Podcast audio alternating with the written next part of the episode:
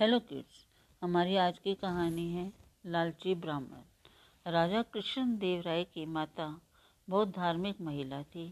उन्होंने देश के सभी तीर्थ स्थलों की यात्रा की थी और बहुत सारा दान भी दिया था। एक बार उन्होंने कृष्ण देव राय से दान में आम देने की इच्छा ज़ाहिर की।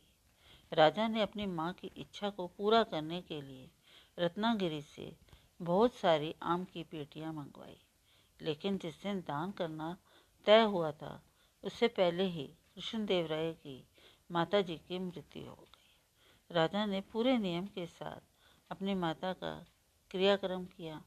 जब उनको अपनी माँ की आम देने करने की इच्छा याद आई तो उन्होंने ब्राह्मणों को बुलाकर उनसे पूछा कि मेरी माँ की अंतिम इच्छा आम दान करने की थी।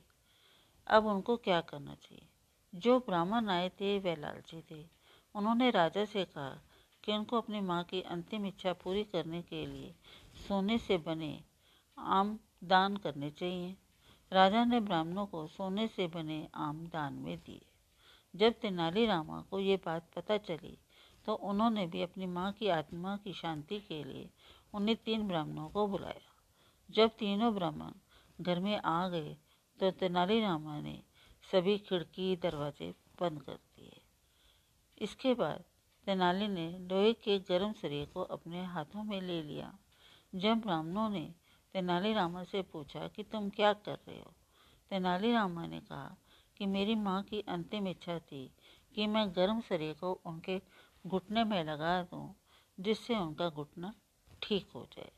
अब मेरी माँ तो रही नहीं, इसलिए मैं आपके साथ ये करके अपनी माँ की आत्मा की शांति करना चाहता हूँ। ब्राह्मणों ने कहा, ये तुम बहुत गलत कर रहे हो। तेनालीराम ने कहा, जिस तरह आपने सोने के आम लेकर राजा की माँ की आत्मा की शांति करी थी, वैसे ही आप इस तरीके से मेरी माँ की आत्मा की शांति भी करा दो। तेनाली की ये बात सुनकर ब्राह्मणों ने तेनालीरामा से और राजा से माफ़ी मांगकर सोने के आम वापस कर दिए। तेनालीरामा ने राजा को समझाया कि इस तरह लालची ब्राह्मणों के चक्कर में पड़कर राजकोष को खर्च ना करें। Thank you.